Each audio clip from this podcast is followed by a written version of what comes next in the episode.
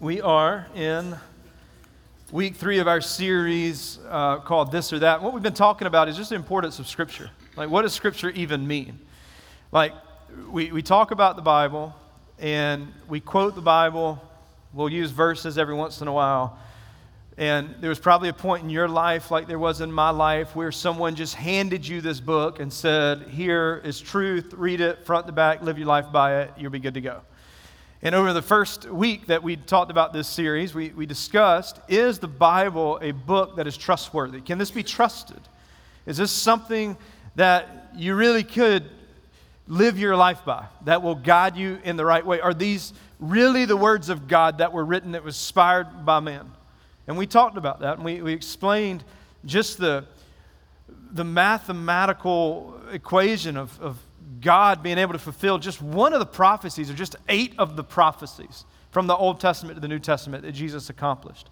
And so we, we looked and found that Scripture is trustworthy. It is something that we can build our lives around and on and let it be a guiding light. Last week, you talked a little bit about how Scripture was God breathed. This is not just a, a book that man decided to write down like a novel that is somewhere out there on the bookshelves of Barnes and Noble. Uh, rest in peace, because they seem to be going away. But it's God breathed.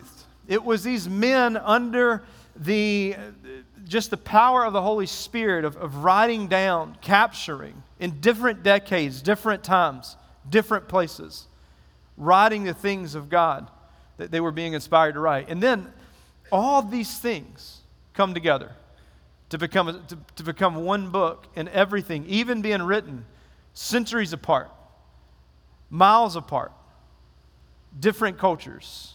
The book is unified in its purpose of pointing people to the story of God and the story of redemption. Today, I want to take a little bit of a different uh, turn here as we, we look at the scripture. Like, we're going to look at why we follow some laws in the Bible, but other laws we don't follow. Y'all have ever noticed that? Like there's some things in the Old Testament we read and we do those things like, we, you know, we're not going out murdering people every day. But maybe, maybe you have a dog that's a mixed breed. Oh, y'all didn't know that was in there? That's in there. There's some weird stuff in there. Uh, for example, why don't we follow the law about not mixing fabrics? Cotton, wool, Anybody? I mean, all of us are guilty right now, right? Let us repent. Or uh, maybe abstaining from shellfish. Whoa, that's a little bit of a penalty here in the low country. We can't have shrimp anymore. No crab, no lobster. Just kidding. Lobster's too high class. So we eat crawfish, right? But yet, the Bible gives us these laws of mixing fabrics and eating certain things. But we don't, we don't follow those. Yet we adhere to any biblical understanding when it comes to sexuality or justice or avoiding idolatry or the Ten Commandments. We follow those things. So, why is it, as followers of Jesus, that there are certain things that we live out and, and understand to be true, and these are what's required of us and asked of us from the scriptures, but other things we throw off to the wayside? I think that's a a legitimate question. How do followers of Jesus respond to the Old Testament law? Because can we just be honest? When you first became a Christian and you got to the Old Testament, how many of you just openly admit that book got kind of weird really quick? How many of you have just, just dove into the book of Leviticus? Y'all know that when you do your Bible reading in a year, y'all get right to the Leviticus and you go, I think God's going to be okay if I just skip this book because of the weird stuff that's in it. And many of you skip it. But there has to be a response to the Old Testament because a lot of people would say, well, the Old Testament laws don't matter anymore. Well, that's not true. I mean, it's the Bible, right? So God didn't include all these things in the Old Testament just to say, well, it's here for your reading enjoyment, but it really doesn't matter anymore. And that's not at all what he said. You know, we know about the Ten Commandments. We can quote them. We, we have said them. We have taught them. We have told our kids these things. But did you know that there are some, somewhere upwards of 613 laws or commands in the Old Testament? Do we have to obey all 613? Because we've just said that we've already broken some because we've eaten shellfish. We've, worn fabrics, we've had mixed breed of dogs. I mean, when you have mildew, some of you spray it with mildew cleaner. Hopefully, all of us do. But that's not what the Bible says to do with it. Just clean it and you set it out and let it purify for seven days and then bring it back into the fold. You learn all kinds of new stuff at the church. But look at this verse, for instance Leviticus chapter 11. And the pig, because its parts the hoof and its cloven footed, uh, but does not chew the cud, is unclean to you. You shall not eat any of their flesh, and you shall not touch their carcasses. They are unclean to you. Beef, okay. Barbecue, no. Can't touch it. Not only can you not eat it, you can't touch the carcass of it because it's unclean. And I know some of you are sitting here in fear right now, going, wait a second, can I have bacon? Can I, can I eat bacon? Yes, you can have bacon. We're going to get to that why you can't in just a minute. But you're going to have bacon. Although I'm probably going to lose some of you, turkey bacon is really delicious. That's what my doctor said at my last visit when he said my cholesterol was too high. That's what he told me. It was my, I needed turkey bacon in my diet. God forgive him.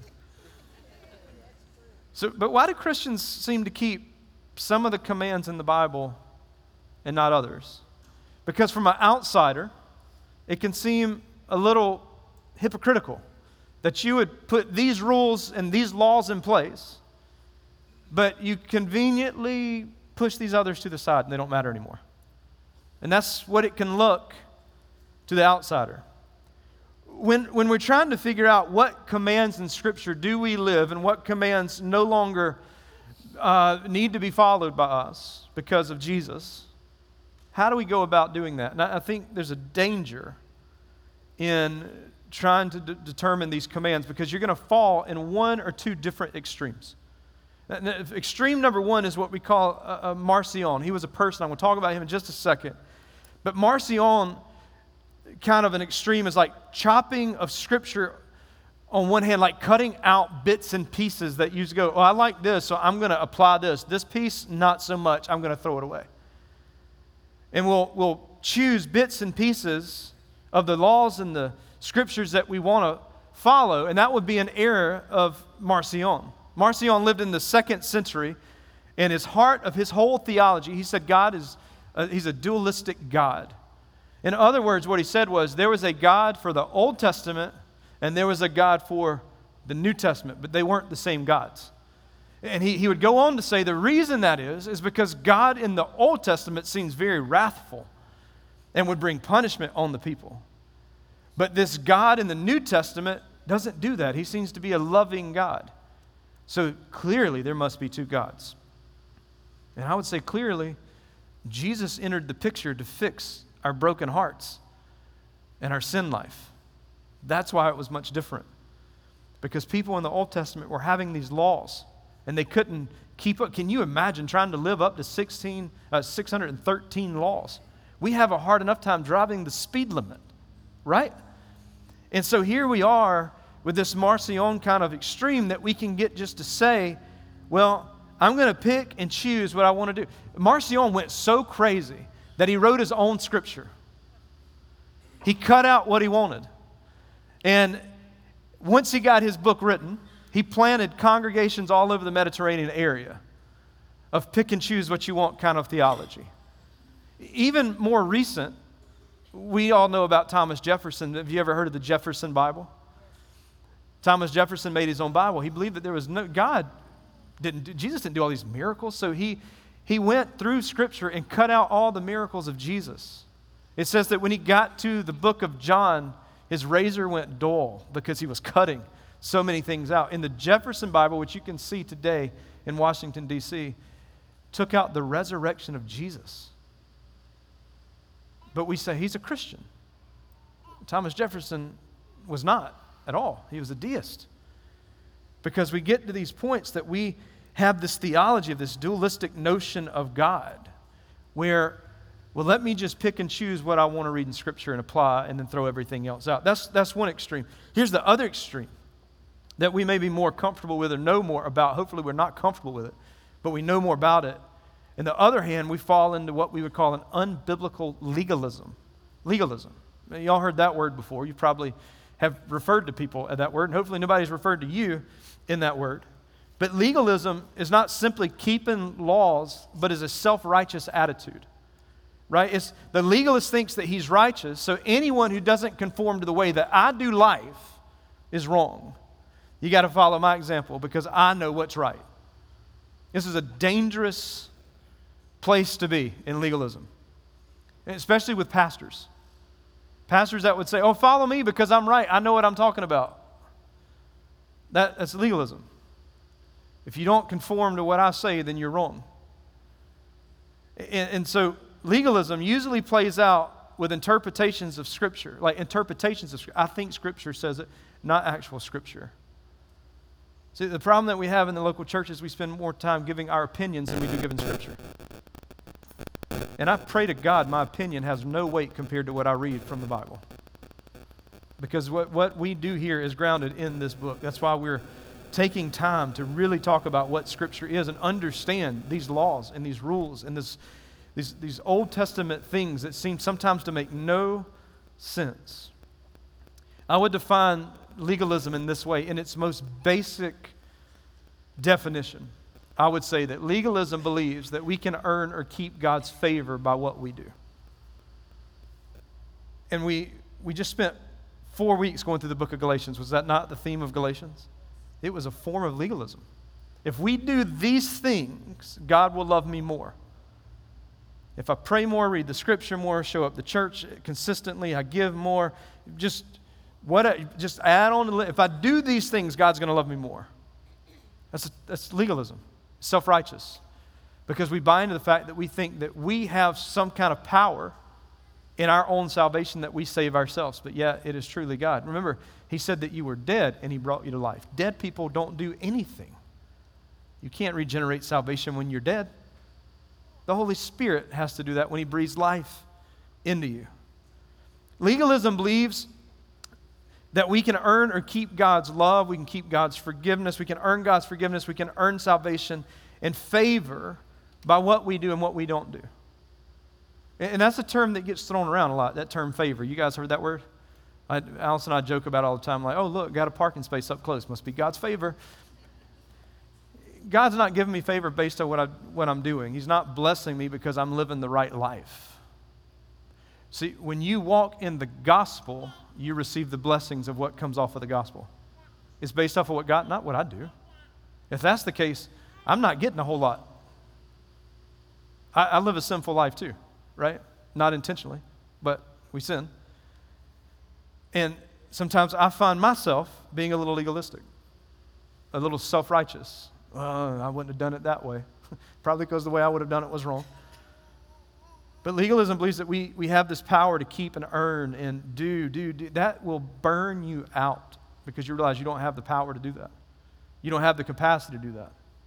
Our righteousness, righteousness before God is based upon, not upon our, our works, but it's based upon our trust in Jesus and the grace that Jesus has given us. Look what Paul says in Galatians. We've read this verse before. I want to bring it back up. He says, I do not nullify the grace of God. I don't throw the grace of God off. Here's what I'm saying about the grace of God. For if righteousness were through the law, then Christ died for no purpose. What he's saying is the law has no, no saving power whatsoever. If, if we didn't talk about grace and we only talked about the law, he's saying Jesus died for no reason at all. Because if the law could save you, if following these rules, because here's what the law was it was the Old Testament. Following all the laws of the Old Testament and those, the words of the prophets, if we follow those things, then we're good. But what he was saying was, there's no way possible that you could follow all 600, 613 laws. See, the law was put into place to show our depravity, to show that we were not a holy people that we had drifted so far away from God. Grace came in to show us, to put the final stamp that you couldn't do this, but I could through the death and the burial and the resurrection of my son Jesus. And that's, that's what it is. That's, that's what Paul is saying here that if righteousness could save you, there's no need for Jesus to come. Why would a, a God allow his son to experience what he experienced on a cross if it were for nothing? He goes back in Galatians 2, if you look at verse 16, Paul says, Yet we know that a person is not justified by works of the law, They're justified through their faith in Jesus Christ. So we also believed in Christ Jesus in order to be justified, justified by faith in Christ and not by works of the law. He says, because by works of the law, no one will be justified. What's Paul saying? You can't find salvation through legalism. You only find salvation through grace and grace alone. And this is what Paul has echoed all through the books of Galatians. For us to maintain that we can merit God's favor outside of the work of Jesus is to say that the life, death, and resurrection of Jesus was either not necessary or it wasn't even sufficient enough for us. Every time we try to earn our way into God, that's what we're telling God. I don't believe that your sacrifice on the cross was enough to get me here. Jesus is enough. We don't have to perform for Him. Like, isn't it funny that the God who knows everything, we try to pay, play fake with when we come to our prayers sometimes with Him? And He already knows our heart. Just say it. Because prayer, I think, is more about us than it is about God. It's us searching the inner places of our heart and confessing to Him, praying our true desires. You ever notice that Jesus spends a lot of time saying, Pray for your enemies? Did you ever notice how many times He said, Pray for your mom? He told John to take care of his mom. But I, I never heard him say specifically to pray for your mom because praying for your mom's pretty easy, isn't it? Praying for your enemy is a different ballgame. And sometimes I pray for our enemies. It's like, God, if you'll just strike lightning down, let them get hit by a car, whatever. But no, when you read Pray for Your Enemies, Jesus said, Pray for them, pray the things that you want in your life, pray in their life. It's a much harder prayer, than that. Because what God wants us to understand is that this legalism is so dangerous because we begin putting expectations on other people. Well, if they've done this and wronged me, then I want this for their life. And it puts us in the, in the seat of thinking that we're God. You know, on the nation's biggest shopping day, many of you crazies like to go Black Friday shopping. You get up at wee early hours of the morning to go do that on this last one that we, we just had, there's this tragic occurrence that took place in a Walmart in a Long Island in New York. Shortly before these doors opened, these shoppers all rushed in. Like, I don't know how you do it. I couldn't have people all up on me like that, but whatever. These doors open, shoppers push through the doors. They begin to trample the workers that were in their way, just simply trying to do their job. One of the Walmart employees was crushed in what we would call a selfish stampede because people just trying to get in to get the latest deal. That's the way that legalism functions. It is the environment of competition. It is the, the Walmart stampede occurred because there were a limited number, you ready for this? Blu ray players.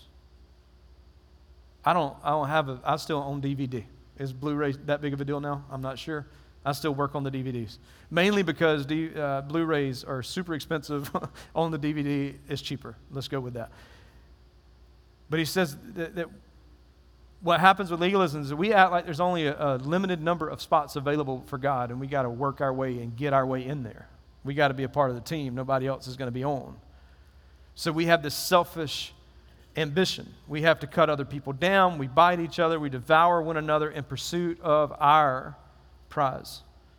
And we falsely think that the competition is between us and other people. So we set up rules and we begin to tear people down because they're not following to the mandates and the commandments that we think they need to live up to. And we begin judging and defrauding one another. And then what happens in this is we fail to see that the issue is not between us and others, but the issue is actually between us and God. That we have sinned. That we have sinned. You know, it's not our sin that keeps us from God. It's not being with God that keeps us sinning. We're not, we don't have the proximity to God. Well, my life's out of control. I'm sinning. It's because we're trying to follow rules. We've got to get proximity back to God because when we're with Him, in His presence, He exposes everything in our hearts. Does He not? Legalism is a dangerous system. It's a system. In legalism, in it, the sheep are hurt, the gospel is vile, and Christ is marginalized and we become exalted. That's legalism. It eats the church alive. And you know what keeps you from legalism is getting into a posture of grace. Give grace as much as you have received it from God, give it out as much as you can. If Jesus had thought that the kingdom could be built through law, legalism, and fundamentalism, then guess what? He would have worked with the Pharisees rather than choosing the 12 disciples because the system was already set up for that. But Jesus didn't come to play with the system, He come to disrupt the system to put in the right thing that needed to work, and that was grace. So when we get back to these laws, you can go one or two ways. We pick and choose what we want, or we fall into a legalistic mindset and we say, this is the way it is. If you don't do it, if you don't wear the, I mean, this is how crazy legalism, because we add rules on top of rules. Well, if you're going to come to church, here's the dress code. You got to have a three piece suit. You got to have nice shoes. You got to, you got to blah, blah, blah, blah, blah, blah, and do all these things if you just want to go to church. And we try to figure out why people don't want to go to church. Because we have a legalistic mindset. So we can't fall in to this place of legalism and cutting and choosing with the Marcion mentality. So, what do we do? Let's look at what the law was very quickly. Because a vital question that we have to seek to answer biblically is this is how does the Old Testament law apply to Christians today? how do we know which commands in the Bible are still God's to call? Because if we can't pick and choose, and we can't, and, and not every one of them we need to be doing, where's the, where's the middle line? Because there's got to be a middle line in here, right? And that's what we're going to find. There are de- uh, several different perspectives on how Christians need to respond to these 613 laws. So, first, we got to understand the Old Testament. So, we need to break down and, and view these things in the categories. J.D. Greear, who's the president of the Southern Baptist Convention, has done a great job of breaking this down. So, I'm just going to give you, in my research, what he said um, right here three distinct types of laws that you're going to find in the, in the Old Testament. There, number one, there's ceremonial laws. Ceremonial laws, there are civil laws, and there are moral laws. Okay? So when we hear the word law into the Old Testament, it's going to fall into one of these three categories either ceremonial, it's going to be civil, it's going to be moral. And so when Jesus is talking and Paul is writing and they're all talking about the law, these are the three things they're talking about. Now we got to decipher out where do we fall in the middle? What are these things? Which, one of these things do we do? So, the 16th century reformer John Calvin saw that the New Testament seemed to treat the Old Testament laws in these three ways. Even he noticed it. And, and what, he, what he found was there, there were the civil laws which governed the nation of Israel. It encompassed not only behaviors, but also punishments for crimes. Same as you and I, we get caught speeding, we get a ticket, we try to cry our way out of it, we still get a ticket, we go to court, pay it, be done, right? Y'all haven't tried to cry your way out of a ticket? Y'all missing out. That's the fun part. At least it's entertaining to the police officers. Then we have ceremonial laws about what's clean, what's not clean. This is what you're going to see in Leviticus a lot. Well, this was unclean, now you got to do this to get it clean right? There are ceremonial washings. Did you know when the Jewish people would go to synagogue, the first things they had to do is they had to dip into the ceremonial cleansing pools of water and cleanse themselves, and then had to walk to the temple. And you know what would happen if if you were unclean and I'm walking to the temple and we brush shoulders? I got to go right back down to water and I got to go rewash. They had even made a way for people to come down and back up so that you wouldn't brush shoulders with somebody else because you couldn't walk into the synagogue unclean.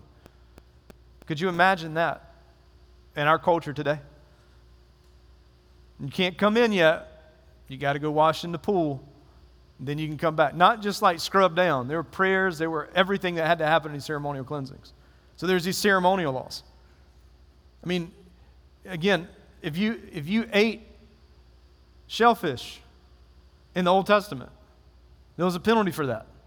You broke a ceremonial law wasn't civil, it was ceremonial. Then you have the moral laws, and that's the moral laws which declared what God deemed right and wrong. It, it, the Ten Commandments, the moral law.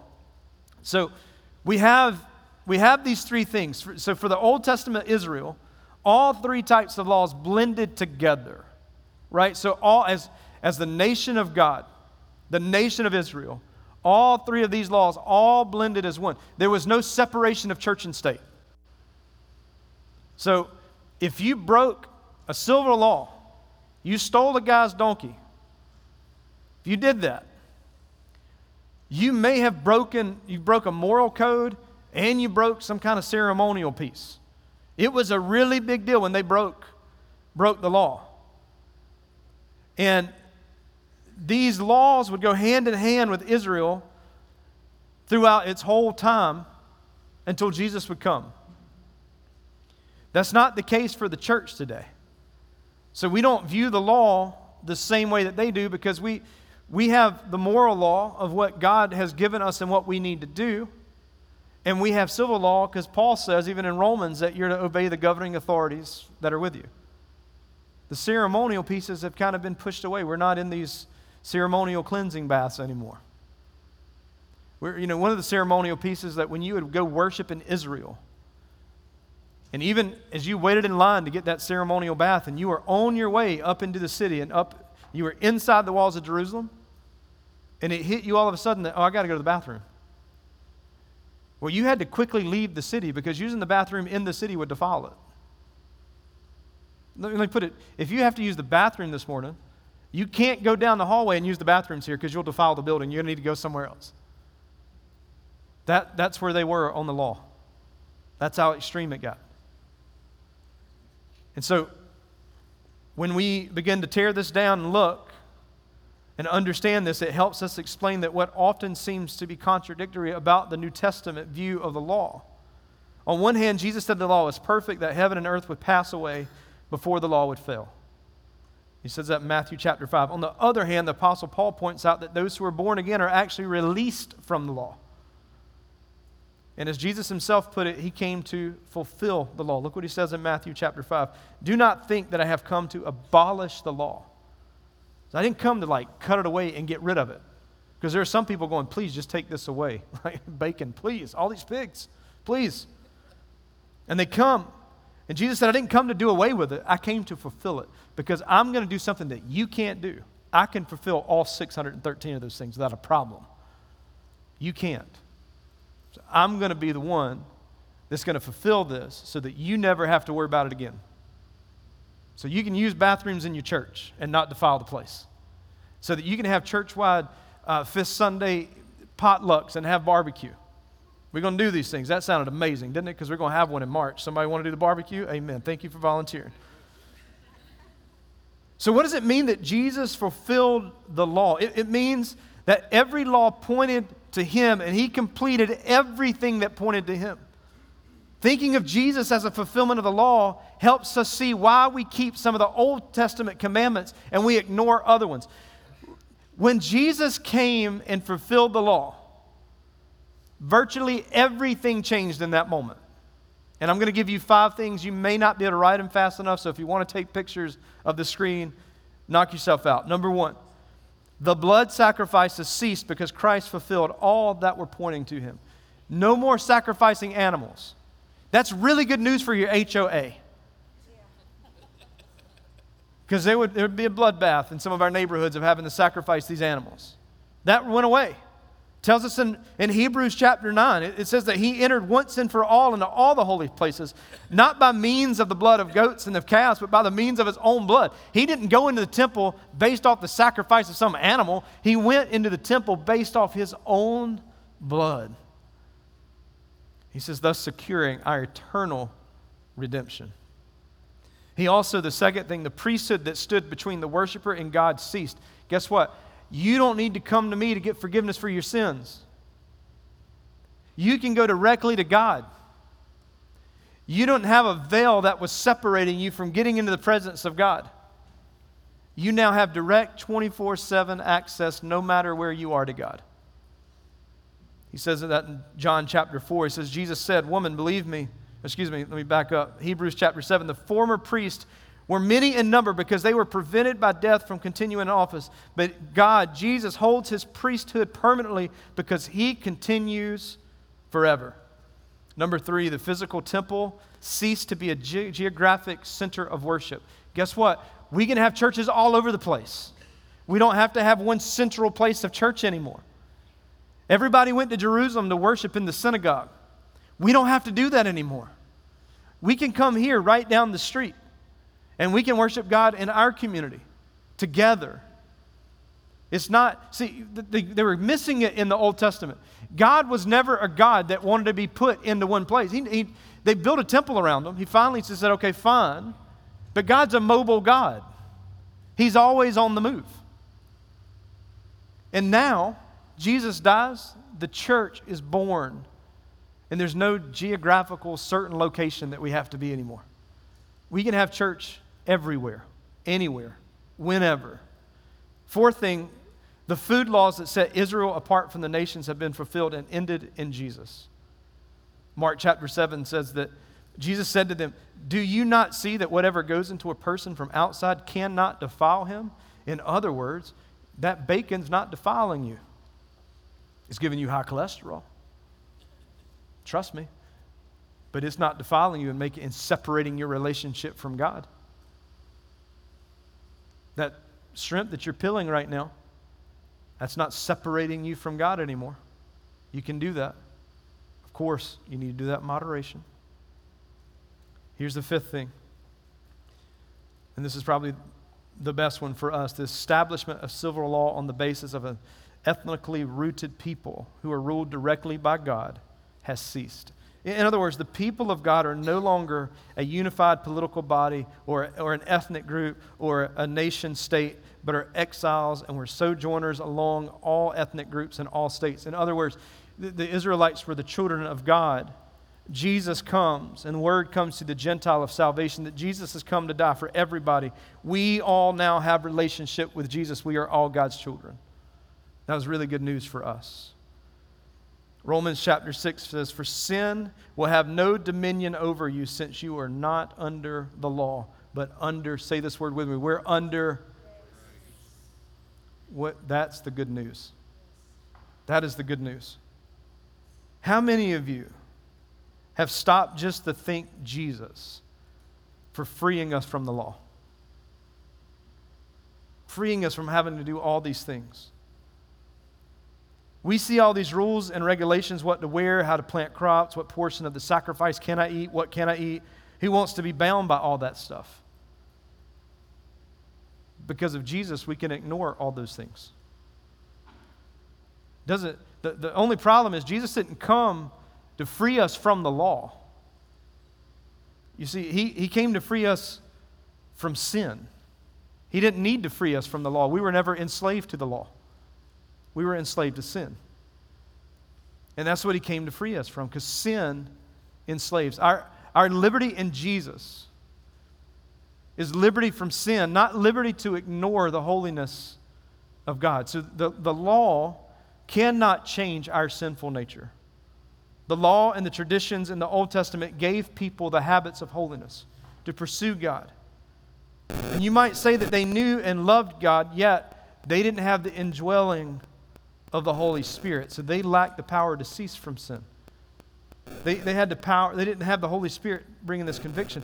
Their conviction was they had to do these sacrifices because they knew they were wrong. And we have the Holy Spirit. We are disciples of Jesus, empowered by the Holy Spirit. And the New Testament tells us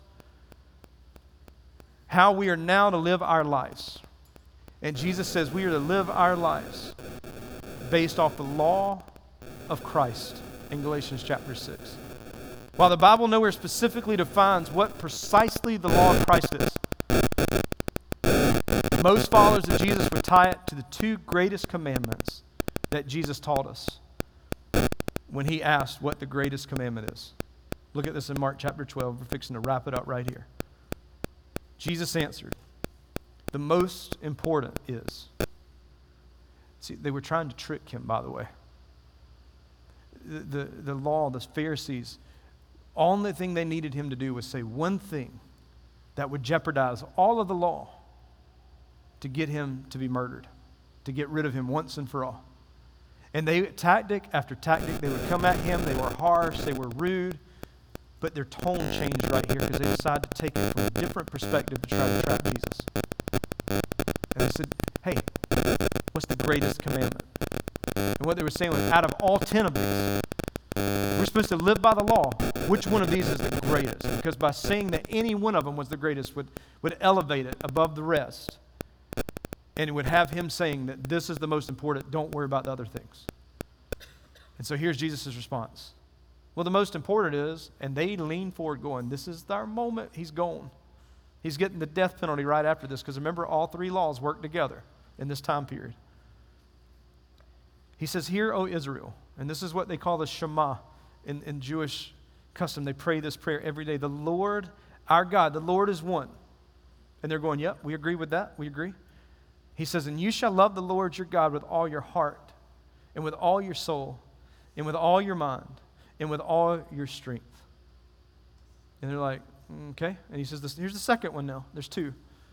You asked for one, I'm going to give you two. He said, You shall love your neighbor as yourself. There is no other commandment greater than these. You notice they didn't grab rocks and throw them at Jesus right away. Did you notice that? Because he just he just played them. He just outsmarted them. What was Jesus saying? Jesus was summarizing the 10 commandments in these two commandments. The Ten Commandments in Exodus chapter 20 deal with our relationship with God and then our relationship with other people. Love the Lord. Don't use the Lord's name in vain. All those commandments were about our relationship to God. Love the Lord with all your heart, with all your soul, with all your mind. And then he says, Love your neighbor as yourself. He said, Let me tell you about the second part of those commandments because those are about our relationships with each other. Don't covet, don't murder, don't do those things and they, they, they couldn't say anything. Jesus said it all comes down to this that we love God and we love other people. Without a right relationship with God, because he says, love God and then love others. He didn't say love other people and then love God. Because sometimes just dealing with some of the people that we have to deal with might make us question God sometimes. But without a right relationship with God, our relationships with others will not ever be right. Ever. The cause of the world's problems is that man needs to be reconciled to God, that we need to draw back to God, that the slate needs to be wiped clean, that grace needs to abound. I love what Paul says that it's just like he gives grace upon grace upon grace with us. And we'll never love our neighbor as ourselves if we don't learn how to love God with our whole self. Because God is love. And to love my neighbor comes from an abundance of how God loves me flowing in their lives through God. I'm just the channel to get it out. So, all, all of man's best efforts towards world peace will always fail as long as men are living in a rebellion against God as long as we don't have a relationship with God. The Bible says that we, you and I, before we knew Jesus, we were once enemies of God. So, do we still keep the Ten Commandments? Absolutely. Because Jesus did. And He did it through loving God and loving people. And as followers of Jesus, we're to be known for our love for others, including our enemies. So, this afternoon, Get you some barbecue. Go, go have shrimp. But in the process, thank God and love God. How about love the waitress and the waiters that come to your table? Make eye contact. Introduce yourself. Find their name. Pray for them when you say the blessing. Don't be weird. Let them know they're loved and cared for. That's what, that's what God's concerned with. Yeah, the old song says, What the world needs now is love. And they were partially right. But what the world really needs now is God's love. And before people encounter God, they're going to encounter you, and they're going to encounter me. And the more time that I spend with Jesus, the easier it's going to be to love people the way that He loves me. Because as I'm trying to love somebody else, the way that God loves me, guess what it's doing to me? I'm having to process how God really loves me. I'm having to process before I can ever talk to you about grace, I have to understand what grace has done in my life, what God is doing in my life through grace. Because I can't tell you if I've never been there. And you can't tell people if you've never been there. What if your time with God today that you spent with Him was more than just what you got out of it? What if God gave you a word for somebody else today? This is what it means to be a go and tell church and not a come and see. So I want to pray for you as, as we as we get ready to, to sing and, and close. But here's my prayer is that if you don't know Jesus and have a relationship with him, you are living in the law. You're living under law and not under grace. And today he wants to give you his grace. He wants to give you salvation. He wants to breathe life into your dead body and give you brand new spiritual life, everlasting life. And if that's you, I just want you to pray with me. I'm not going to have you raise your hand, and I'm not going to have you do any weird things. The only thing I want to ask you is that you would just go over to the new here table. It's located right over here at the back of this auditorium and just speak with someone there. Because the best thing for you to do when you make a decision on Jesus, the Spirit's moving in your life, is to get involved in a small group. And we have together groups. It's the most important place for you because that's an incubator for your spiritual growth, far more than what being in this room is right now. Can I just tell you that I think what I do right here is important when I preach, but I think what our together group people do far outweighs the influence that happens right here because of what they do. So I want to pray for you. And if you don't know who Jesus is, it's not a magical prayer that saves you, but it is your heart geared towards Him, recognizing the Holy Spirit's moving in your life. Would you pray with me? Lord, I've sinned and I'm far from you. God, I just ask that you would forgive me. God, I acknowledge that you died on a cross and that you rose again so that I could have grace and have a relationship with God. Lord, help me and guide me and give me the courage to take my next step of getting into a group with people who can help me grow and disciple me. Thank you for saving me. So, Jesus, I just pray today that those that have prayed that prayer, that the Spirit's moving, I just pray that they'll continue to listen to that, listen to His voice, and make a move today to get connected to the life and the body of discipleship here at Together Church. Thank you for freeing us from the law. Thank you for giving us grace. And God, I just pray that you just expose things in our hearts where we, we want to naturally shift back to the law. Lord, I love what Paul said when he said that what the law couldn't do, God did. You're sufficient, all sufficient. So, Jesus, in these moments, just work our hearts. Just help us to process, to continue learning and growing in this. And we thank you for what you're going to do. We pray these things in your name.